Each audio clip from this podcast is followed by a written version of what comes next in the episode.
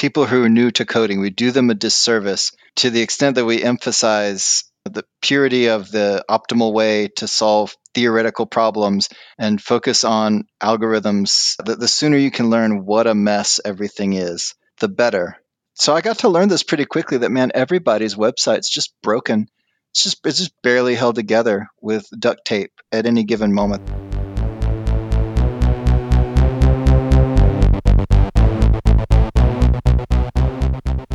This is the Hex Devs podcast. We are two developers, Stephanie and Tiago, talking about whatever we want to learn. Right now, we are learning how to build profitable online businesses while living the good life we deserve. Today's guest is Brian David Hall. Brian David Hall is an expert in conversion optimization. He's a software engineer by training, runs his own company, and is the host of the SaaS Experiments podcast, where he talks to other experts in conversion optimization and growth marketing. Welcome, Brian. Thanks so much. It's great to be here. This whole conversation uh, started when you mentioned that there are tons of developer jobs out there beyond being a software engineer at a tech company and you call them weird developer jobs. That's why you asked me to come on the podcast and talk about that. And I thought it was a pretty interesting concept. So, yeah. can you tell me more about uh, what you consider a weird developer job? Yeah, yeah, for sure. And I, I draw on my own experience from this. I think that I've had weird developer jobs, but just to throw some examples around, uh, I was looking into some niches today, and it turns out that one of the largest funeral and cremation services companies in the country is hiring a full time software engineer. They're looking for .NET, C Sharp, AWS. If anybody wants the link, let me know. But that's an example of, you know, it's not a big co tech job, but it's a full time software engineering position in an unlikely industry, I guess. And so if you just multiply that out over the entire economy, there's all kinds of jobs out there that are either developer jobs or can require a developer skill set that aren't strictly tech company jobs. Think about things like there's 6,000 bike shops across the United States. Somebody's building their point of sale software, inventory management. Somebody's building their websites. And so, just another example of something that isn't a SaaS isn't a tech company, but they need tech, and there's jobs there too. Maybe it sounds a little morbid, but I guess you don't have to look at corpses or anything. You just have to build their website. I don't know what they're doing, I, and the the job posting didn't say much, but I, I guess maybe they're building apps for collaboration or communication across different branches of i don't know it sounds kind of fun to find out yeah i guess it makes sense because you have to manage inventory you have to do stuff right? It's a normal business as any other. Yeah yeah exactly. What kinds of odd jobs did you have as a developer in the past? These are my weird developer jobs or so-called weird developer jobs. The first job that i got that involved writing code of any sort was with the usda and it was a research assistant position. I basically sat at a terminal all day and we had this high performance compute cluster. And so there's a little bit of sysadmin type work in there. And then we were doing genomics, building custom tools to process genomic data. It was really just kind of a sit there at the computer and know how to write code type of role. What we were working on depended on the current funding, the current research project, the direction the department was going that was where I started. Not really a traditional developer job, but I wrote code, uh, we built software, and we processed data there. From there, I moved on and I got this remote job working at an agency. This agency was, I guess, technically a marketing agency and specifically website A B testing and optimization, which is still the stuff that I do today. But this was just an A B test engineer job. My whole job, 40 hours a week, was to sit there and write JavaScript that runs on top of existing websites to make changes to the websites and track visitor behavior after you've made those changes to try to make the websites make more money. That's kind of weird one because I wasn't building anything from scratch. I was building always on top of existing properties. And it was really fast paced. You write code that runs live on biggest websites that you can name, but it only runs for a couple weeks and, and then it goes away.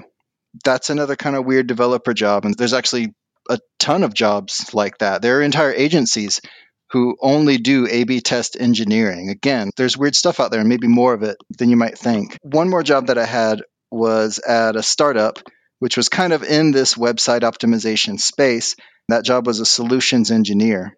I don't know officially what a solutions engineer means, but in this case, it again was kind of a catch all where there's a little bit of training the team and there's a little bit of explaining things to client and there's a little bit of prototyping for the sales process. Again it's kind of like sit in this chair and know how to write code and we'll throw stuff at you and that's the job. I guess i've had a few that were kind of like that. Did you need a background in biology or dna or something or did you just learn everything you needed from the job itself? I was lucky enough to learn everything i needed on the job it's strange. I'm sure the more you know, the more effective you are. But at some point, all that genomic data gets broken down into text files, just plain text. The number of tricks and things you need to know to process those, it's it's actually fairly limited. It wasn't that complicated. So really, more than anything, they wanted somebody that kind of understood numbers and could SSH into a Linux machine and that was it. Everything else was just kind of picked up along the way.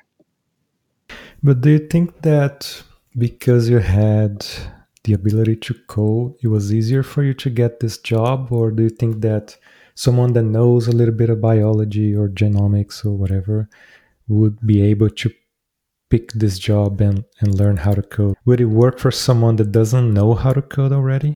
Yeah, I think you could come at it either way the field here is bioinformatics, right? That's the fancy word for what I was doing, even though, again, sometimes it was just copying files across servers. If you know bioinformatics and you don't know how to code, lots and lots of people, I'd say most of the software that's used in that field is made by people, grad students, scientific researchers, who just figured it out.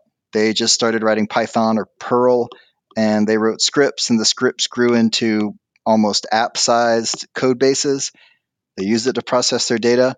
And that's how we learn stuff about genomes. Teach yourself enough code to leverage your bioinformatics understanding. That's one path. And then in my case, it kind of comes down to project funding. They had enough budget to bring somebody in just to wrangle the code for a time. So that's how I came in, and they had to give me a crash course in the actual science behind it. At my university, they had lots of uh, research projects from completely di- different areas, and they always needed someone that knew how to code, either someone that knows a little bit of database design or knows like how, how to write a little script or something like that. It seems always useful to know a little bit of coding, and then you can just apply to different stuff. It's not that hard to find a job outside of a tech focused company, and you can always leverage some of your other skills to help people in that field. Yeah, absolutely. There's the traditional track where you're going for a big tech company and your t- job title is going to be software engineer with a number after it. That's a track and that's a life, and, and nothing wrong with that. But at the intersection of specific problem spaces or industries or niches, and just the ability to write even some code. There's all kinds of valuable work that needs to get done. It's a little bit trickier to, to find or, or seek out, I guess, but there's so much of it out there. You were telling me about this course that you are starting now where you're teaching JavaScript to marketers. Can you tell me about that? Yeah, yeah, absolutely. And this is just something brand new that popped up. I literally just asked on social if any marketers wanted to learn JavaScript, and a bunch of them did. So I'm kind of putting together a curriculum as we go. But it's this exact idea, actually, where you're not a developer, you're not going to be a developer anytime soon. But if you can learn to get things done with code, that's really all that matters. And that hugely amplifies what you can get done at work. Marketers work with data, they work with websites, they work with automatable API friendly tools like Google Ads. And if they can learn to write just a little code, then they can get a lot done. And I guess, you know, they can break things majorly too. So we'll try to steer them away from that. But this idea of intersecting code with literally anything else, right? With marketing, with funeral homes, with bike shops, with bioinformatics. There's tons of opportunity there. Yeah, when you're a marketer, you always have some crazy Google Sheets lying around, and you also need to automate your email, send a bunch of outbound emails, and all of that. If you know a little bit about coding, it just helps, right? So I used to work at this company, they are specialized in outbound email. And the salespeople, they always needed some help. They always needed some way to automate templates on their emails, or they would always use different kinds of uh, plugins for Chrome and all of that, and they have to patch some solution to their needs. But if yeah. you know how to code, you can just build it, you know? Yeah, exactly. And I think, I assume that's what was in people's minds when they raised their hands and said, Yeah, let's do that. I want to learn that.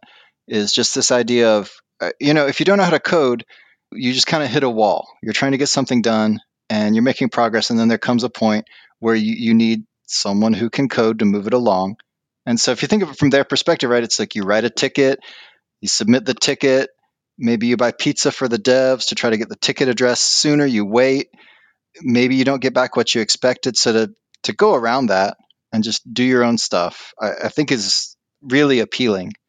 Even if you don't think of yourself as a developer or have it in your job title, just to be able to solve problems with code is a thing that people want, understandably. Yeah, for sure. You also said that you are mentoring uh, some more junior developers, and I guess they want to get a job as a software engineer or something similar. What kind of things are they trying to do in order to get into the tech industry? I see a lot of folks trying to follow the cracking the code interview path. It's so boring, you know. If you have some other skills, if you have expertise in other stuff, but your plan is to get a developer job, you shouldn't just let all of that knowledge go to waste, right? You should just use it and maybe apply to a slightly different job and maybe get your first job as something slightly different, which might be easier for you and you don't have to do a bunch of whiteboard interviews and things like that. I've never done a whiteboarding interview, actually. And uh, this works for me, you know. I can't dictate what anybody should do. If it's your dream to work for a big name tech company, I'm definitely not coming on this podcast to tell you you're wrong or you shouldn't or anything like that. But I think it's worth thinking about the whole realm of, of possibilities that you could pursue.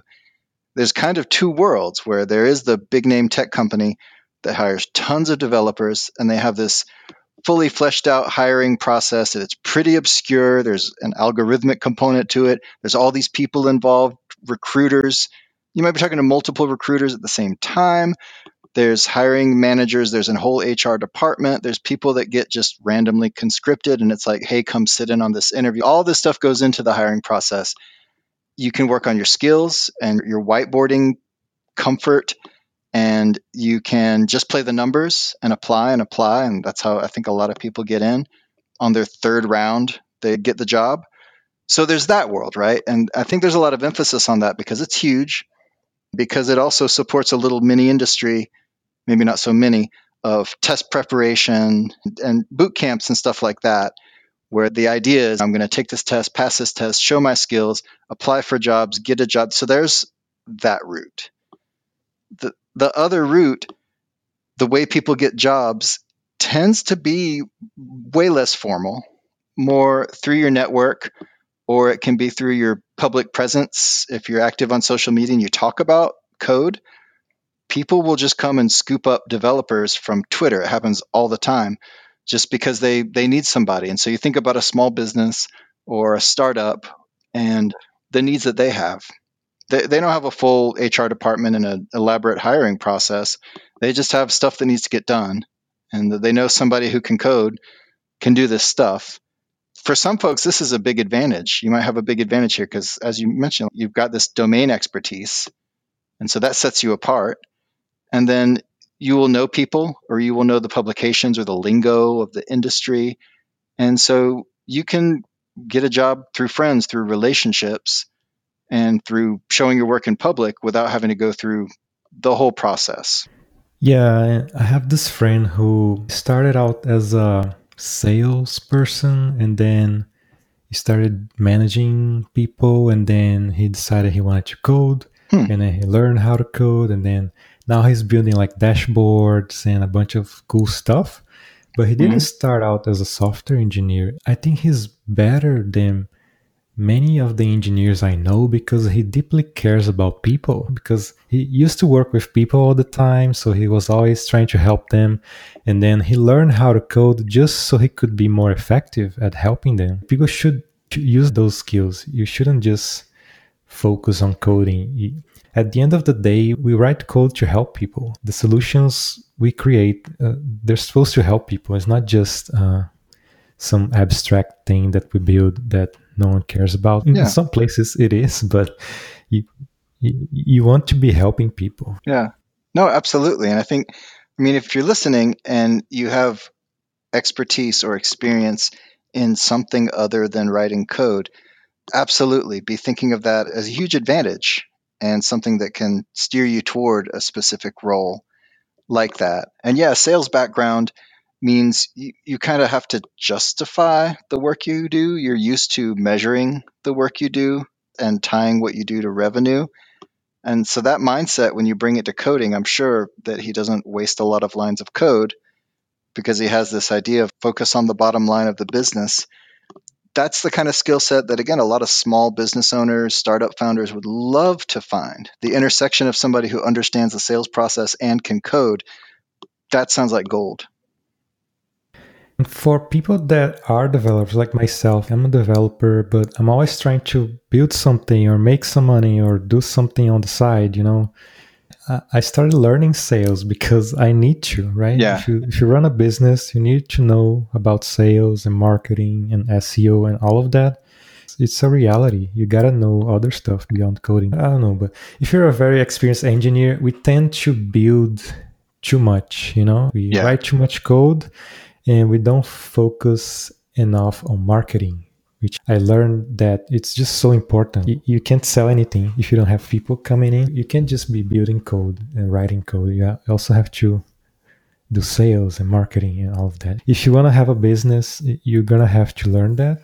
If you just want to be the senior engineer architect or whatever maybe you don't need to learn any of that but i think it just helps you uh, in the long run yeah, absolutely. I talked about the one world where it's large tech company roles, and then there's the other world where it's smaller companies with informal hiring process. And then I guess if you stretch to the end of that spectrum, you talk about freelancing and running your own business and being kind of a developer for hire or building and selling your own applications. And absolutely, if that's the route you go, congrats, you just became a salesperson, whether you wanted to or not same idea, right? As a developer, gaining some domain knowledge or skill sets from other areas of the business, it's it's really valuable.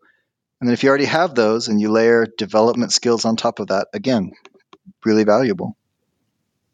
When you tell your students, mentees to take a non traditional dev job, how do they react? Good question. I'll stop short of telling anybody that they should, I guess. Because I don't know. I mean, there, there's plenty of benefits to working for a big tech company, especially if you do it early in your career and you have that on your resume. It, it depends on your goals, but I think mostly people are at least amenable to the idea because, in fact, it sometimes means uh, we're talking about somebody who is looking for their first role in tech, right? Has had other jobs, but has not been paid to code when you stop thinking about it as in I need Amazon to hire me so I can be a developer and you start thinking I want to get paid to write code, in a lot of cases there's an opportunity even at your current job. It's not something you're going to stick with forever, but it's a great way to start to kind of swap out the job title that you currently have in your future resume. Instead of saying you do whatever you do, if you can solve a problem at your job with code, congrats, you're a developer. You're being paid to write code, and, and that's how you get your start. Most people I talk to, surprisingly many actually, work at a place where they can solve a problem with their coding skills right in place. When you observe problems, you know, you work at a company, there's always something, there's always a problem, there's always an inefficient process that you can maybe automate. So you just gotta be alert, trying to help and see if you can figure something out. Yeah, for sure. There's a limit to how much you can learn going through certifications and trainings and taking online courses. And things get messier, as we all know, when you start solving actual problems in context, in a business or whatever. Writing even just a little utility script that helps you at your job at a warehouse, that's huge. That's huge. And that's more than a lot of people have done, including a lot of the people filling out job applications alongside you if you're still going for a big tech job. The idea that you don't need permission in a way, or you barely need permission to start coding and solving real problems is just something to consider no matter what track you think you're on. Some of my mentees, I mentor some developers as well. They are always, I wouldn't say all of them, but most of them, they come and talk to me and they say, Oh, I'm I'm reading this book about object oriented programming and I'm trying to read cracking the code interview, but it's too hard. So I'm just learning algorithms and all of that.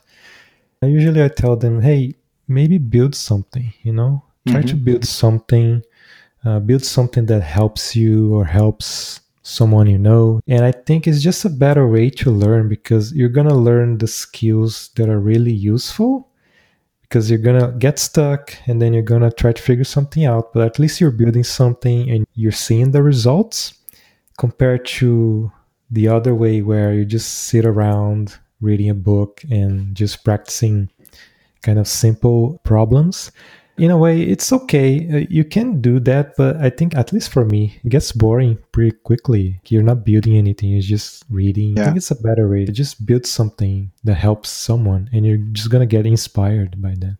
Yeah build something unglamorous too right? Uh, you get to work on these really esoteric algorithmic problems when you're doing this theoretical stuff. There's some comfort in keeping it theoretical and keeping it almost academic and you can see that you're making progress and it's like you're waiting for this magical moment when you suddenly know enough to call yourself a developer but i don't know. I don't think that moment ever really comes and the closest you can get to it is reaching a point where you realize wow i built stuff that people used. So i agree.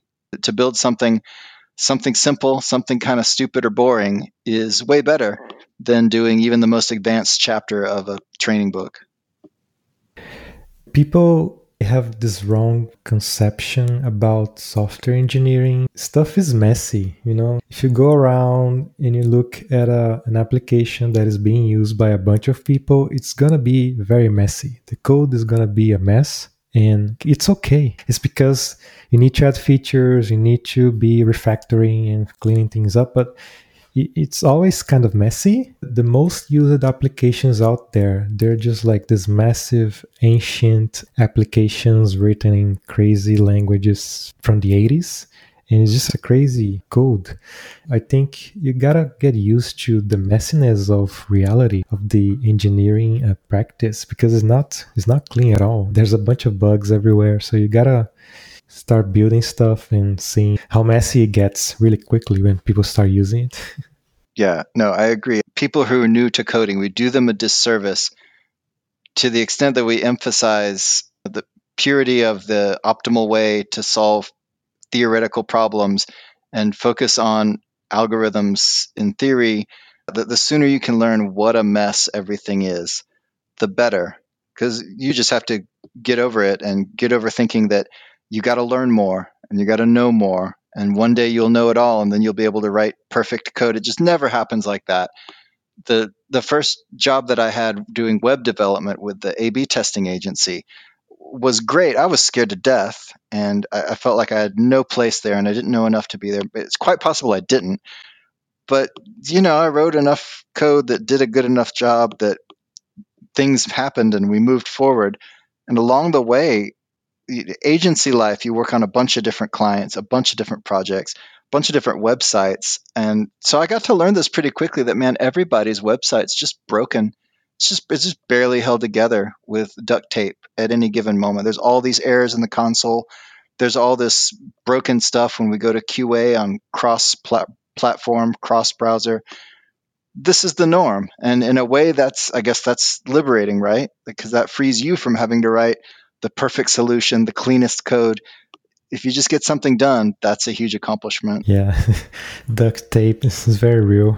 yeah, uh, no, it, yeah, it is. And these are smart people, and they're working hard, and that's still how it is. So again, it's okay for you to write some crappy code to solve a boring problem at a small company or at your current job, even.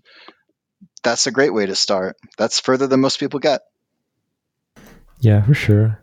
And then how can uh, people that are really skilled in other areas, you probably know a bunch of marketing people, how can they leverage their expertise when transitioning to software engineering? Do you have any tips for them? Depending on what the skills are, I guess. You mentioned your friend that had a background in sales. And so just to revisit that, that ability that you're good at communication, you understand revenue and how business goes down. And so that means that as you transition into coding, you will be better, I assume, at kind of tying your activity to revenue. And so if you're talking about advancement within the company, that's a, an amazing skill that will really set you apart. And I guess just the ability to kind of market yourself internally beyond just talking talking about revenue.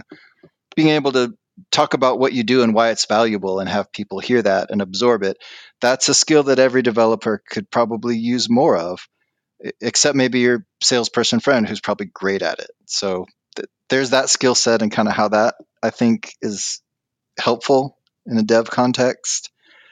If it's more like the domain expertise right like we talked about a bioinformatics person who s- starts to learn enough code to do some coding they've got that expertise and they have a good perspective on how important problems are and what's a good enough solution that might be harder for an amateur developer like myself back then to understand. They're less likely to spin their wheels on a really hard problem that's not worth the effort because they understand in the end, where's this going? In bioinformatics case, we're trying to put this into a paper and they know where's the bar? How, how much do we need? How good does this have to be? If your domain expertise is in uh, I don't know how I got stuck on this example, but the, the funeral services industry, you know the end user, you know the actual customers that your products are serving. And that perspective is something that just a developer off the street won't have.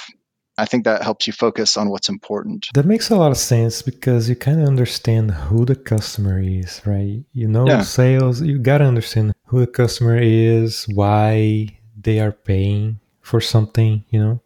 But then when we think about we're talking about companies with revenue, right? So I wanted to ask you about companies, maybe startups, maybe startups that are thinking more about growth. So how mm-hmm. can a person say someone that is not a developer how can they help a startup they're not really that worried about revenue right now they're more interested in growth and also raising the next round and things like that. How can someone that is not really a developer can help them, but also use a little bit of code for that? Yeah, gosh, well, my perspective, I guess, comes from doing marketing work. I, I can at least speak to it in that sense, where, yeah, at a startup, everybody's got 10 jobs. And so if one half of one of your jobs is to write some code once in a while, then that's that's likely to stitch all the things together and be hugely valuable. Because a marketer, if you're just good at writing copy and choosing images and you understand dashboards and analytics, like that's great. If you can take it a couple steps further and you can actually, you know, deploy marketing tags to your website without any help, without having to pay a developer or break them out of what they're doing, probably working on product, then that's super valuable. And as you level that skill up, you can do stuff like more advanced analytics, optimization on the website, automating some of the acquisition campaign. I'm assuming this growth startup is just trying to get users. So that's a very kind of marketing leads undertaking. And so the marketer that can self serve with small technical tasks, I promise there's just a thousand of them, is is going to get all these things done that otherwise would come with all the just all the delays and communication overhead that comes from having to break off tasks, complete tasks, verify tasks to get stuff done. That's the example that comes to mind. I, I'm not sure what else, what other roles or types of help make sense in a startup. But for sure, a marketer who can code a little bit can get a ton done. Yeah, that's a great insight because one thing that I noticed is that usually in a company or in a startup, the developers usually they don't touch the website. It's usually Webflow or WordPress or something else entirely PHP, and usually the developers don't ever touch that. They usually have a separate agency taking care of their website, they have a designer. And it's interesting when you say, okay, you're a marketer, you want to improve the conversion, or you want to do some analytics or do something slightly more sophisticated with the website, but you can't really ask the developers to stop building the app because they need to help you with the marketing stuff. Usually they won't even help you. At least from my past experience, they won't even touch your website. So that's an interesting insight. If you're a marketer and you know a little bit of coding, that can help you a lot. It's a good point. Your other choice, I guess, is to call in favors or pay money. And sometimes that is the right move. But if you can just go do a thing, it's pretty liberating. You actually gave another example earlier of the same question of how someone can help by just knowing a little bit of code with the, the salesperson that you know. If you're a startup that has a sales team that closes deals and you're able to self serve on little automation things, outbound emails, and stuff like that, versus having to hire an agency, which can be tricky on a startup budget, versus having to bug a developer who's probably working on the product versus doing everything manually, which takes forever. If you can solve that just by yourself as the sales lead, then that's huge. Yeah, because usually you will buy some product to help you with outbound or sales or whatever, but these products they're never complete right? They're always missing some feature or some yeah. little integration that only you know about. So you have to like stitch something together to fix your problem but yeah that's yeah. a good point. I have a friend that calls it last mile code. It's those snippets that you have to drop in zapier or something that you put into google tag manager just the last little bit of code that makes the thing work and sometimes it's just four lines of javascript that is the difference between launching the thing and not being able to launch the thing. Yeah, that's a good example. what are kind of the pros and cons of working in a non tech company when you're starting out? Say you have some skills in sales or marketing. Should you pick a job at a tech company, or maybe it's better to try something slightly different? Uh, I, I think that it might be much easier if you try to get a job at a non-tech company because usually when you try to get a developer job you're going to talk to the cto or some senior engineer and depending on the company it's pretty hard to convince them developers are kind of elitists sometimes you know and they're like oh this person doesn't have a degree in computer science or whatever or doesn't have four years of engineering experience, doesn't know how to code in Go or I don't know.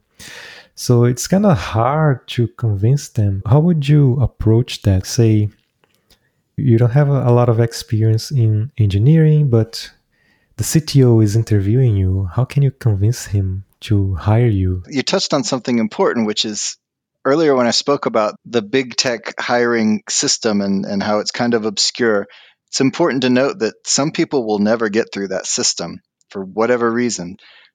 Just not going to happen. As you mentioned, education, th- there's all kinds of factors that go into that. Being able to solve this and find a technical role at a smaller company or a, a semi technical role that's just a great fit for the skills you already have is that's who I'm here for, right? They probably think I want a developer job because they want a developer salary and they want the freedom that comes with knowledge work and using your brain to make money because they want to solve hard problems because they want to challenge themselves intellectually. I assume that's kind of what goes into I want to be a developer. And if instead you can take a job where you're a marketer with superpowers or a salesperson with superpowers or product manager with superpowers because you know a little code, I think that probably satisfies all of those same goals. If you find yourself t- talking to the CTO about this role that you you don't think you're fully qualified for first thing know that nobody ever really feels fully qualified for stuff. It's just the normal state of affairs. So i hope that helps to hear it's it's universal but ideally, you come into this conversation with some context and some history already. The CTO has seen some work that you did and you shared in public. Maybe that's even why you're talking to them in the first place because it got their attention. Or you know them from some sort of a social sphere or some sort of a meetup group where you both talk about the same technology. So the, the best way to get through the CTO and get them to want to hire you is to have them already want to hire you when you walk in the room. And that's really achievable with smaller companies. Yeah, that makes a lot of sense. I think for the CEO, it's kind of a no brainer. Like if they need a marketer and they need a little help with the code, it's a no brainer. They probably will hire you, but it might be trickier with uh, the technical people. But mm-hmm. in a smaller company, it makes sense. You want people that are kind of flexible and know that they have different skills and wear different hats and all of that. So yeah, that's a good yeah. insight.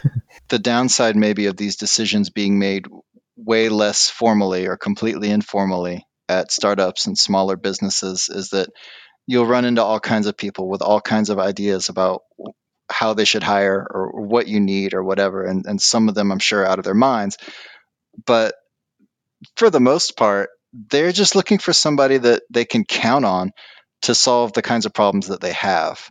If you can convince them that that is you, that you will do it, then that's maybe the end of it. They don't really care about the big O complexity of your solution to whatever programming challenge problem that they pulled off the internet. It's, it's just not going to go there. It's going to be more about trust and reliability. Yeah, for sure. Those are really great insights, Brian. Thank you so much for sharing that with me. And if people want to learn more about the stuff you're doing, maybe they want to join your JavaScript for marketing people course or something like that, where can they learn more about you? Yeah, come find me on Twitter. Uh, I love to talk about this stuff, kind of doing research on this stuff in the background too. Brian David Hall on Twitter, also on LinkedIn if that works better for you. Either one of those, I'd love to hear from you. I'd love to hear about your own non-traditional developer career path if you've got one or if you just need somebody to give you some encouragement and tell you hey you can do it. I'm pretty good at that. So i'd love to make some new friends. And you also have the podcast right?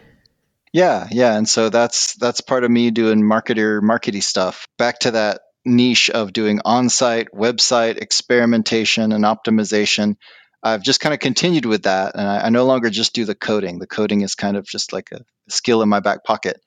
And so I do have the podcast. It's called SaaS Experiments. And I interview people who do similar work like that, weird, cool stuff on websites to make the websites make more money. If you're into that particular brand of nerd stuff, then totally check that out. And then the last thing I'll throw out too is I'm actually working on a book kind of on this topic, a book about niche industries and niche opportunities.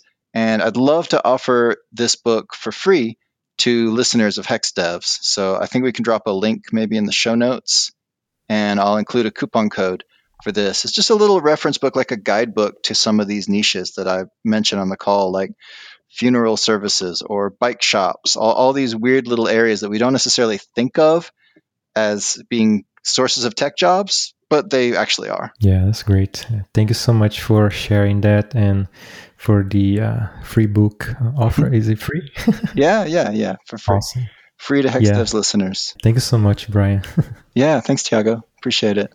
Thank you for listening. If you've enjoyed this episode, please consider rating our show on Apple Podcasts so more people can find it. Subscribe to our newsletter to get exclusive highlights from each episode.